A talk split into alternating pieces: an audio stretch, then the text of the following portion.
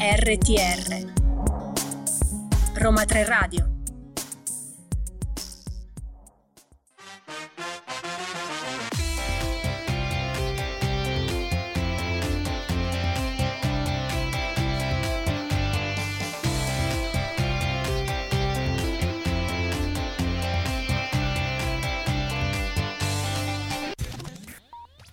Lo sappiamo, lo stavate aspettando tutti, le note ormai le conoscete, sono quelle di Listen to You. Ed eccoci qua, Viviana, per uh, una Siamo puntata... tornati ufficialmente, Claudio, Che bello, e finalmente sei tandem. tornata tu in questo studio, sono molto contento e soprattutto sono ancora più contento perché oggi sarà una puntata speciale, però Eh non, già, voglio, eh non voglio dire molto. Oggi lo preannunciamo che è l'ultima puntata della stagione. Della stagione. Della stagione, naturalmente. Stagione. E per questo motivo abbiamo deciso di fare una puntata speciale. Una puntata in cui veramente porteremo la voce dei cittadini ai nostri microfoni, Claudio. Perché avremo delle interviste a Gabriele Converso, che è uno dei cittadini selezionati ai panel della conferenza sul futuro dell'Europa, a Giulia Bonacquisti dello Trans-European Policy Studies Association e Alessandra Lang, professoressa presso l'Università Statale di Milano. Insomma, devo dire la verità, abbiamo cercato di condensare molte testimonianze e soprattutto vi invitiamo a stare attenti fino alla fine perché anche Eh, oggi, non mancheranno, anche non oggi non mancheranno. mancherà il Well Sai.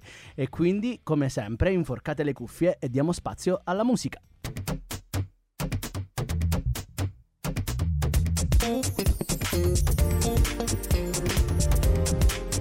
RTR Roma 3 Radio.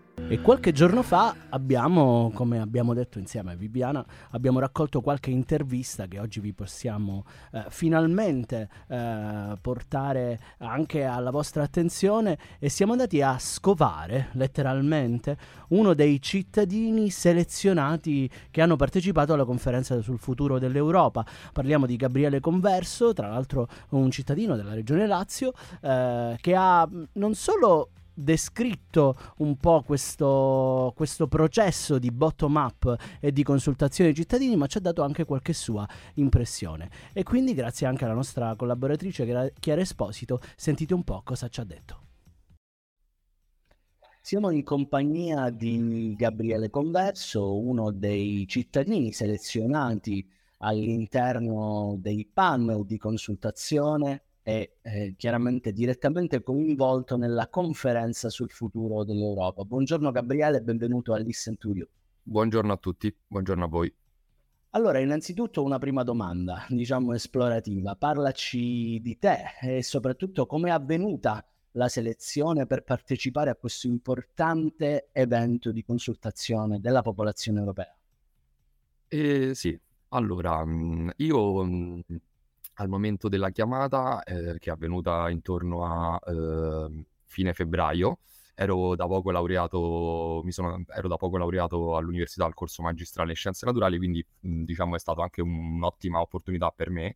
E mh, diciamo la chiamata mi è arrivata intorno appunto a fine febbraio, eh, casuale, non anche mi ricordo da, mh, comunque mi- da un centro del- per l'Europa, insomma mi è arrivata questa chiamata con questo invito eh, dicendomi dove mi veniva proposta appunto questa, attività e io ho subito accettato perché comunque mi è parsa un'ottima opportunità e un'ottima occasione per comunque fare un'esperienza di questo tipo sia comunque nel mondo europeo e anche eh, appunto nella comunità europea, quindi conoscere quali sono le dinamiche eh, che girano diciamo europee della comunità europea e quindi è stato appunto mi sono sentito subito mh, contento e volenteroso a partecipare a questo tipo di iniziativa, ecco. E la chiamata mi è arrivata casuale, neanche mi ricordo chi mi ha chiamato, quindi eh, mi hanno fatto la proposta, ho detto sì, sì, sì, e in due giorni mi è arrivata appunto la proposta di viaggio e tutto quanto, mi è insomma era stata un'ottima proposta, ho accettato e sono partito il 3 marzo la prima volta. Nell'emozione del momento ovviamente poi il viaggio è iniziato e arrivando proprio sul posto, iniziando tutti quanti i panel, qual è stato il primo impatto? Cosa ti ha colpito maggiormente? Ma come panel intende la sessione di gruppo o la plenaria? La- Beh, Ci racconti ovviamente ogni Ok. momento ha le sue caratteristiche. Allora, è stato come prima, diciamo, come primo impatto, quindi come primo, mh, appunto, come primo impatto c'è stata una, subito una plenaria che è appunto quindi questo, diciamo, questa riunione generale comune con tutti quanti i cittadini e in più, eh, diciamo, era tenuta da, da- da degli esperti sia della comunità europea che appunto eh, esperti della tematica, che in questo caso era la le- Learning Mobility, quindi mobilità per l'apprendimento, programma Erasmus e quant'altro. C'erano appunto degli esperti che ci hanno eh, inizializzato a tutto quanto, quindi anche eh, diciamo non avendo più di tanto esperienza, siamo stati subito mh, sono state fornite appunto delle conoscenze e delle- dei mezzi per, per affrontare le riunioni successive, quindi i- le sessioni di gruppo. E eh, come mh, eh, appunto è stato positivo perché ho notato subito coinvolgimento da parte di tutti e ehm, la gente non è, diciamo, i 12 partecipanti del mio gruppo non han- si sono sentiti, diciamo, non hanno avuto freni e si sono subito sentiti liberi di parlare e non hanno avuto problematiche ed è stato quindi positivo come primo impatto, subito coinvolgente, mi sono, diciamo, io personalmente immerso subito, quindi è stato positivo.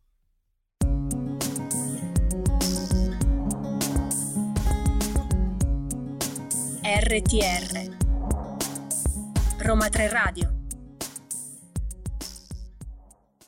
E riprendiamo a sentire l'intervista che è stata svolta qualche giorno fa a Gabriele Converso, che come dicevamo appunto è uno dei cittadini selezionati per partecipare ai panel della conferenza sul futuro dell'Europa.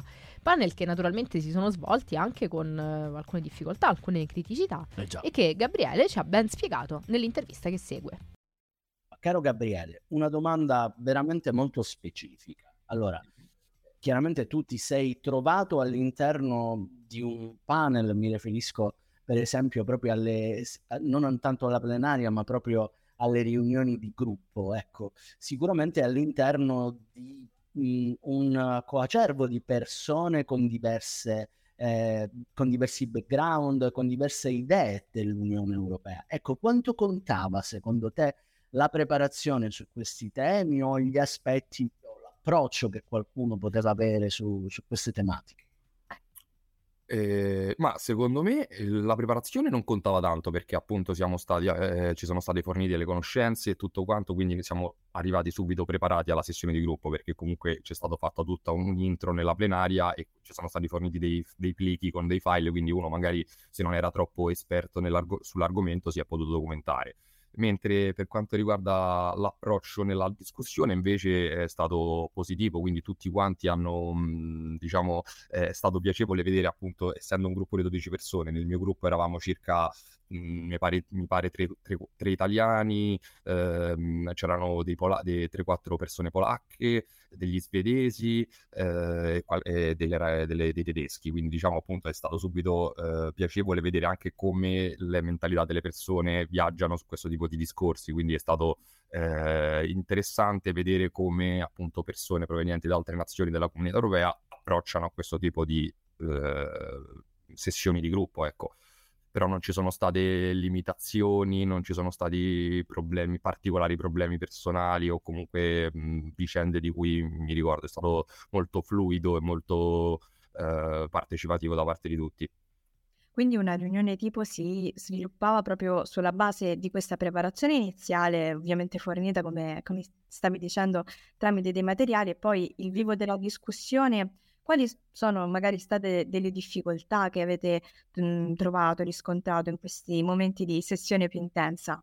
Mm, ma guarda, difficoltà in realtà ness- più di tanto nessuna. L- Guarda, l'unica cosa che posso dire che, di- di- diciamo, di diffi- che, che ho percepito magari è stato quando delle persone, eh, diciamo, facevano dei discorsi un po' complicati nel senso e quindi poi a livello di traduzione non arrivava perfettamente quello che doveva arrivare. Quindi magari vedendo anche le facce dei traduttori che erano un po' stizzite, dicevo quella può essere l'unico problema. Alla fine non ci sono stati pro- particolari problemi, è stato tutto comunque andato tutto liscio e fluido, come senza intoppi, ecco.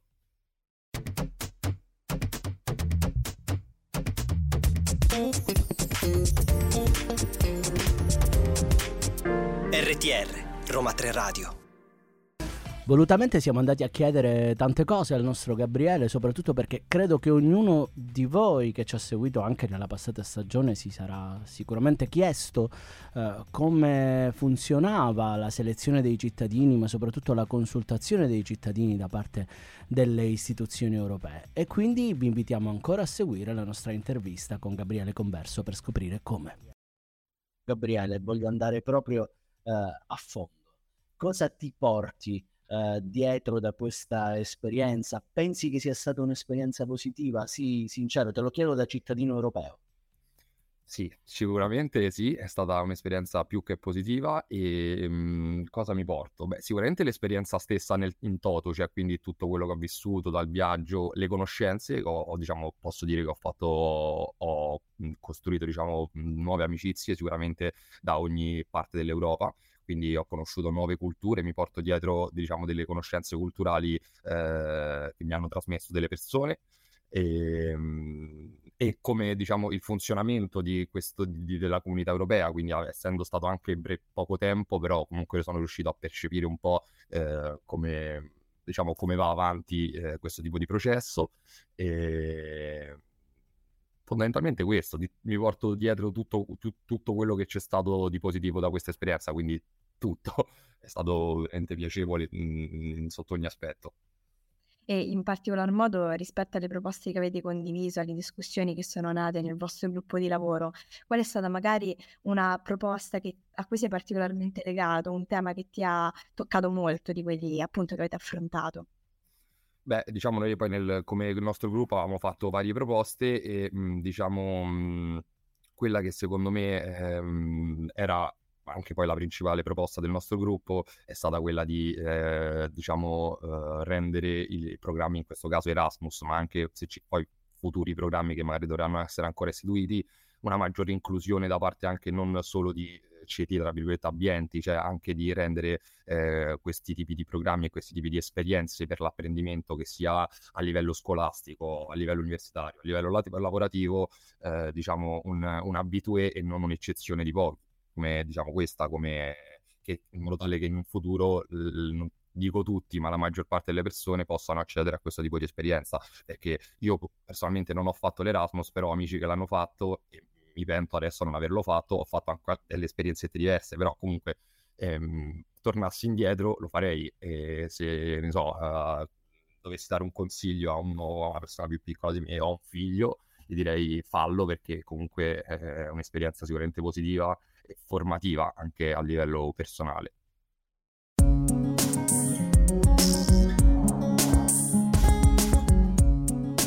RTR Roma 3 Radio. Ma caro Claudio, lo avevamo pre- preannunciato che questa sarebbe stata una puntata ricca di interviste. Sicuramente. E infatti vogliamo sentire anche la voce di Giulia Bonacquisti, che pure avete intervistato tu e la nostra carissima Chiara, Giulia Buracquisti, che è la Program Manager di Trans European Policy Studies Association, che ci dirà in questa intervista come ci si approccia ai nuovi strumenti di comunicazione per permettere di far arrivare ai giovani le politiche e gli interventi delle istituzioni dell'Unione Europea. Un ruolo davvero fondamentale quest'oggi. E dunque sentiamo le parole di Giulia. E siamo in diretta qui con Listen to You, abbiamo un ospite speciale. Ringraziamo infatti Giulia Buonacquisti per essere qui con noi. Grazie Giulia.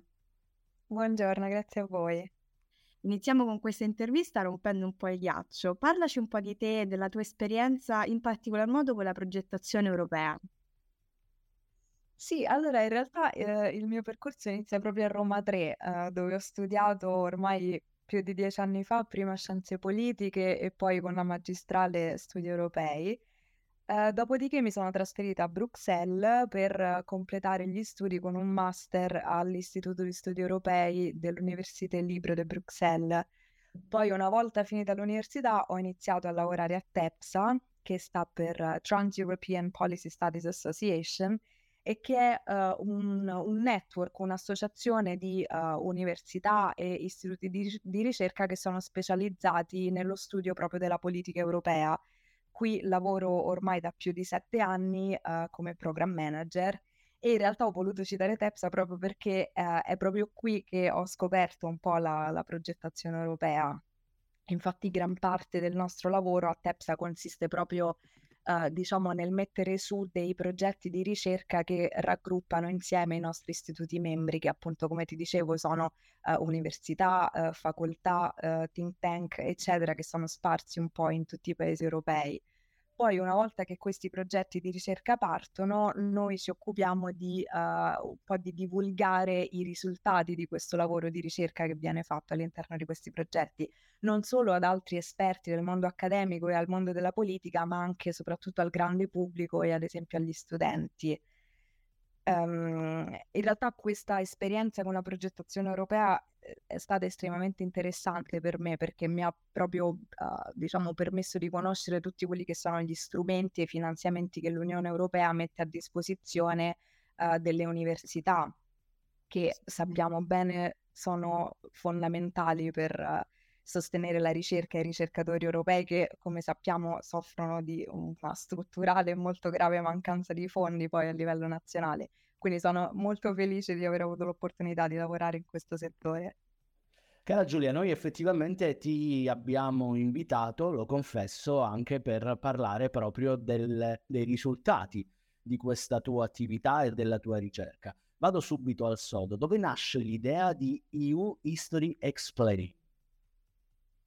Allora, uh, questo progetto che hai citato, EU History Explained, che in breve significa la storia dell'Unione Europea spiegata, nasce in realtà dall'osservazione di una grande lacuna, ovvero uh, la mancanza, diciamo, di uno strumento uh, accessibile per spiegare la storia dell'Unione Europea agli studenti delle scuole superiori e delle università, ad esempio, ma in realtà anche più in generale a, ai cittadini dell'Europa e, e non solo. Sono partita un po' dal, dal mio percorso personale nella creazione di questo progetto e dal fatto che per me, ad esempio, sapere come e perché gli Stati membri ad un certo punto abbiano deciso di unire le forze e creare un'entità politica è stato fondamentale per capire poi uh, come funziona l'Unione Europea di oggi, per, per apprezzarne i vantaggi uh, e per decidere anche di interessarmi alla sua vita politica uh, anche dal punto di vista professionale. Quindi ho pensato che lo stesso, perché no, sarebbe potuto essere anche per, per altre persone. E quindi appunto ho creato uh, questi brevi video che cercano di raccontare in modo semplice e accessibile alcune tappe fondamentali della storia dell'Unione Europea, come la creazione della CE, l'introduzione dell'euro, l'uscita del Regno Unito e così via. Tutti questi video sono disponibili uh, in modo assolutamente gratuito su YouTube, sul canale di Tepsa, in caso i nostri ascoltatori fossero interessati.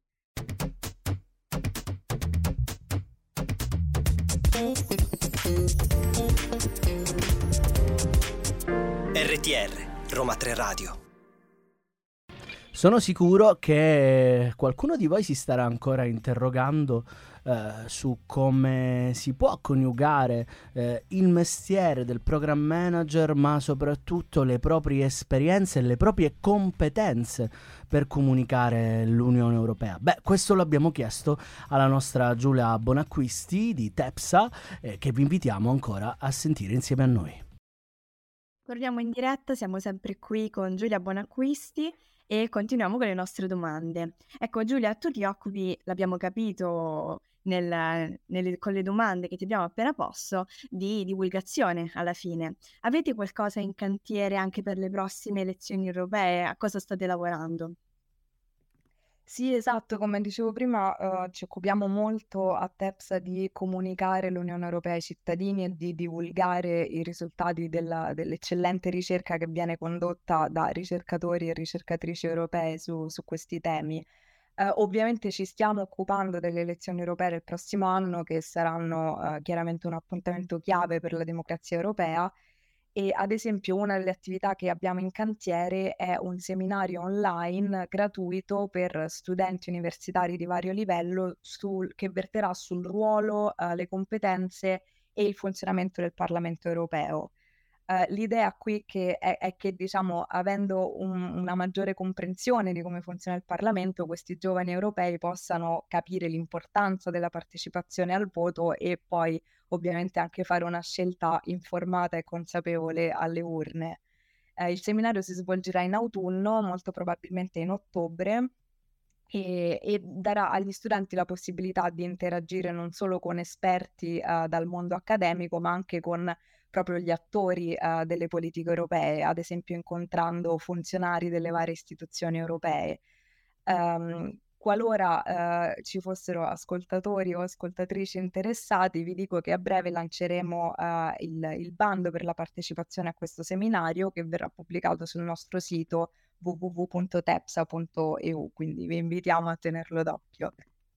Il tuo curriculum, confesso, mi ha, mi ha molto appassionato, è bello sentire eh, queste esperienze dalla viva voce dei, dei loro protagonisti. E quindi ti faccio una domanda un po' più personale, me lo consentirai, spero. Il 2023 sarà l'anno europeo delle competenze. Ecco, cosa si aspetta una persona come te che è operatrice, ma in primis anche cittadina europea? Ringrazio innanzitutto delle, delle tue parole. Uh, in realtà penso che le competenze saranno un tema chiave non solo del, del 2023, ma in realtà anche dei, dei prossimi anni. Uh, come sappiamo, uh, siamo chiamati ad affrontare questa doppia transizione no? di cui si parla tanto, uh, ecologica e digitale, che esige in qualche modo che le competenze a partire da quelle che si acquisiscono all'università vengano completamente rinnovate e aggiornate per, per far fronte a queste nuove sfide. Uh, sappiamo in realtà che l'Unione Europea ha già messo in campo tutta una serie di iniziative e di strumenti per promuovere lo sviluppo delle competenze sia nelle aziende ma anche uh, nelle università. Ora non so uh, se me lo aspetto, però sicuramente quello che mi auguro è che davvero si faccia tutto il possibile affinché queste iniziative vengano comunicate in modo capillare, un po' per il tema della divulgazione che vengano resi accessibili ai cittadini in modo che più persone possibile possano poi beneficiarne e che non vadano un po' perse nei meandri della burocrazia. Benissimo, ti ringraziamo ancora e chiaramente torna quando vuoi qui a Listen to You.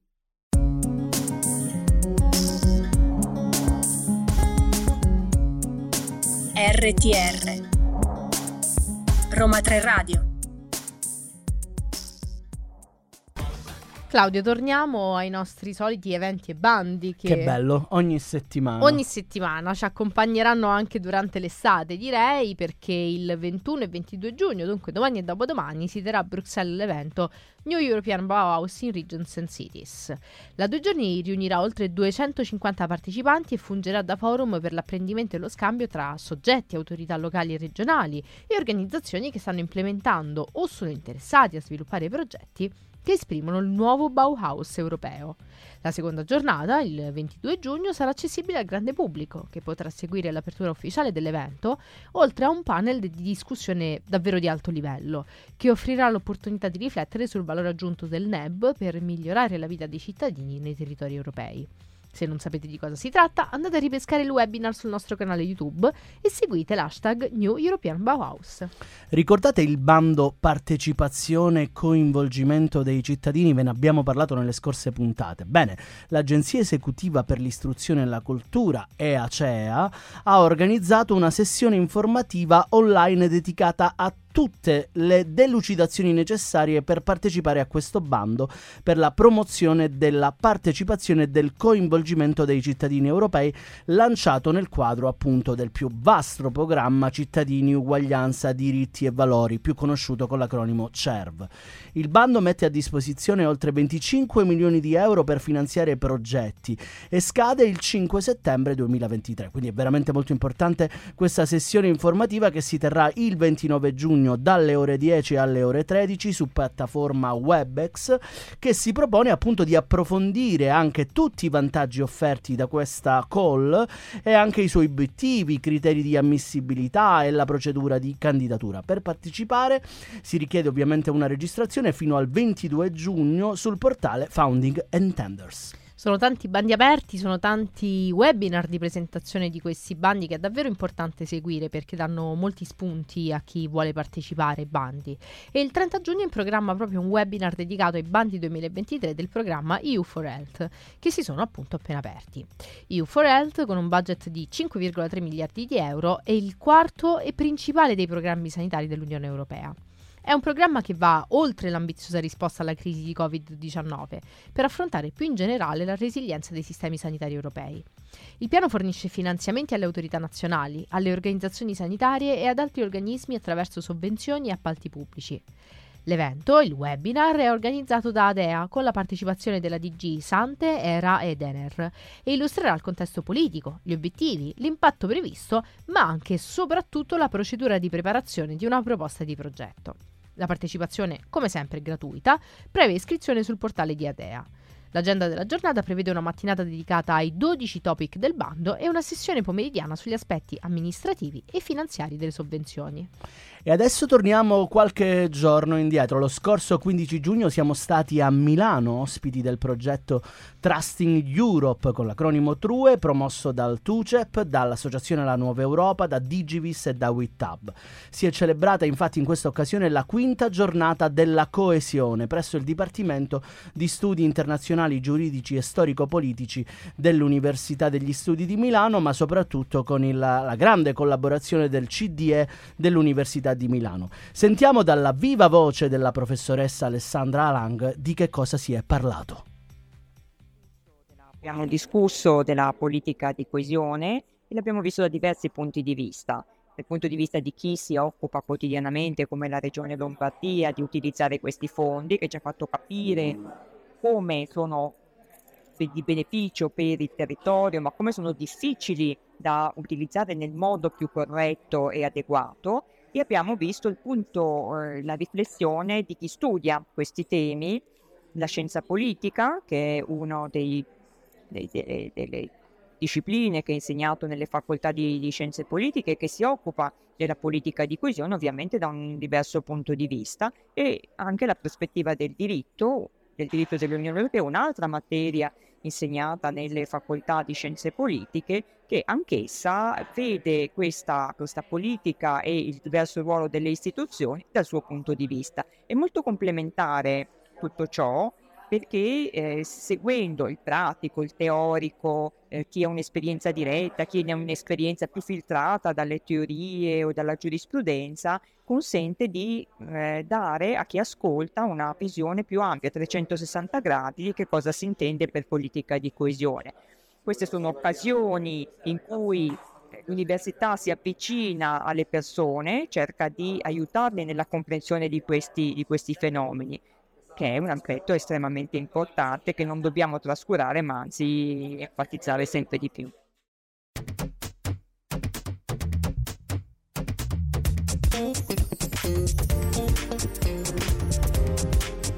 RTR Roma 3 Radio Vuoi un'Europa di pace? Vuoi il meglio per la tua famiglia, i tuoi amici e il futuro dei tuoi figli? Ecco perché ti sta a cuore proteggere il clima e il nostro pianeta. Difendi i tuoi valori. Credi nella libertà e nella democrazia e anche nell'energia pulita e rinnovabile prodotta in Europa. Certo, la strada è ancora lunga, ma, ma ce la faremo, perché camminiamo insieme con te. L'Europa sei tu. L'Europa sei tu, il programma comunicativo della rappresentanza in Italia della Commissione europea e del Parlamento che avete ascoltato. Del, del? Del Parlamento europeo. Parlamento europeo. Aia, mm. aia. Parlamento Ho detto qualcosa europeo. che non dovevo dire? Senti, ma è vero che sto Parlamento europeo? Lo sapevo, guarda. Perché siamo al nostro... Uè, la, la sai. sai. E vediamo se la sai, eh. vediamo se la sai veramente. Perché questo Parlamento europeo... Mm ma da chi è composto? Perché secondo me è composto dagli stessi parlamentari dei parlamenti nazionali. No, Viviana, Viviana, ma nemmeno anche l'ultima puntata. Nemmeno l'ultima puntata della stagione. Dai, questo qua, eh, qua veramente bisogna stare attentissimi, ovviamente la tua affermazione è falsa perché bisogna stare attenti perché le elezioni del Parlamento europeo si svolgono ogni cinque anni e sono del tutto autonome dalle elezioni dei singoli parlamenti nazionali. Tutti i cittadini europei, quindi anche tu, Viviana, cara, hanno diritto di voto attivo, cioè possono eleggere i propri eh, parlamentari e soprattutto passivo, cioè possono essere eletti al Parlamento, al Parlamento europeo. Al momento non esistono eh, questo ancora ci dobbiamo attrezzare, regole comuni su alcuni aspetti come per esempio il voto a distanza o all'estero, l'età minima per esempio necessaria per votare, che in Italia è fissata a 18 anni. Ecco, una similitudine in realtà con il Parlamento italiano c'è perché anche il Parlamento europeo rimane in carica per 5 anni, ma si compone di molti più deputati, ben 705, che sono rappresentativi di tutti gli Stati membri. Per consentire però anche ai paesi più piccoli di avere una importante voce in capitolo, il numero di parlamentari per ciascuno Stato è stabilito secondo un criterio degressivamente proporzionale. Che significa questo? Che la proporzione incide di meno sugli Stati più piccoli, di più su quelli più grandi, appunto per favorire una presenza importante anche per i paesi minori in termini di popolazione, in termini demografici. Il Parlamento elegge poi un proprio presidente per due anni e mezzo rinnovabili e, come sapete, attualmente la presidente è Roberta Mezzola. Ti dirò di più, anche i gruppi politici sono autonomi rispetto a quelli nazionali. Infatti, diciamo, i gruppi all'interno del Parlamento europeo riuniscono le varie anime politiche dei rappresentanti dei cittadini europei, riuniti tra l'altro in partiti composti da almeno 23 deputati provenienti da un minimo di quattro diversi Stati membri. Quindi, come vedete, la composizione è varia. Attualmente i parlamentari europei sono suddivisi infatti in sette gruppi politici, tra ciascuno dei quali prevede alla propria organizzazione interna e anche l'elezione di un proprio presidente che dirige un po' i lavori, diciamo. Ma il Parlamento europeo, oltre ad essere, come sapete, colegislatore dell'Unione Europea, ecco, il neo insediato Parlamento contribuisce alla determinazione della composizione anche di altre istituzioni dell'Unione Europea. In particolare il Parlamento vota per eleggere il nuovo o la nuova Presidente della Commissione europea e per approvare la nomina dell'intera squadra dei commissari europei. Insomma, partecipare alle elezioni europee, Claudio, è davvero un gesto fondamentale per la vita democratica dell'intera Unione, Europea. E a questo punto non ci resta che ricordare cosa ai nostri ascoltatori. Beh, vi ricordiamo a questo proposito che le prossime elezioni europee si terranno il 9 giugno 2024, una data imprescindibile oltre a venire allo Europe Direct e chiedere informazioni al riguardo, vi ricordiamo ovviamente di andare a votare.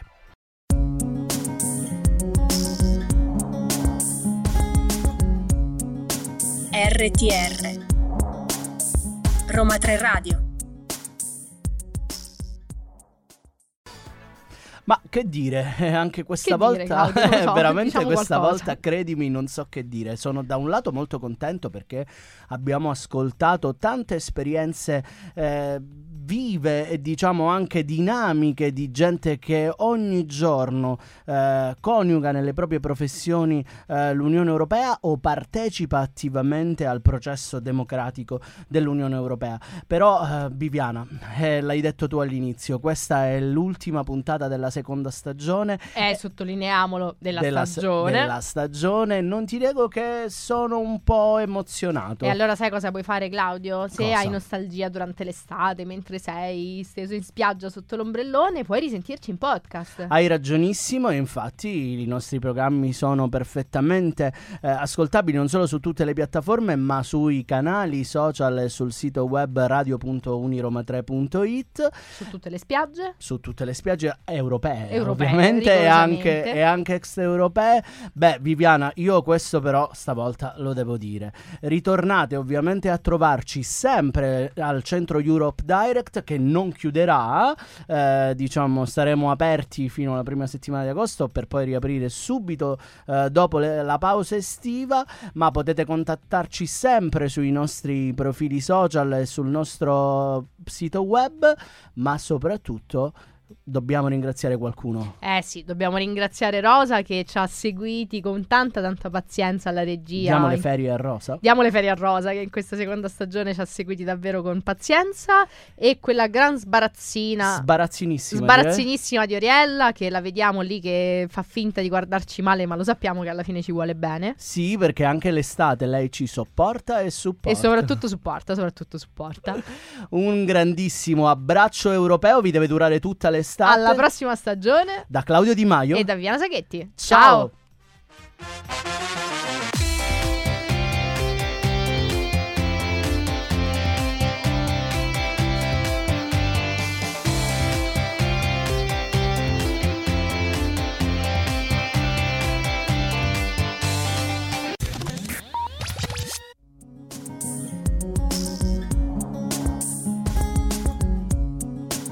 RTR Roma 3 Radio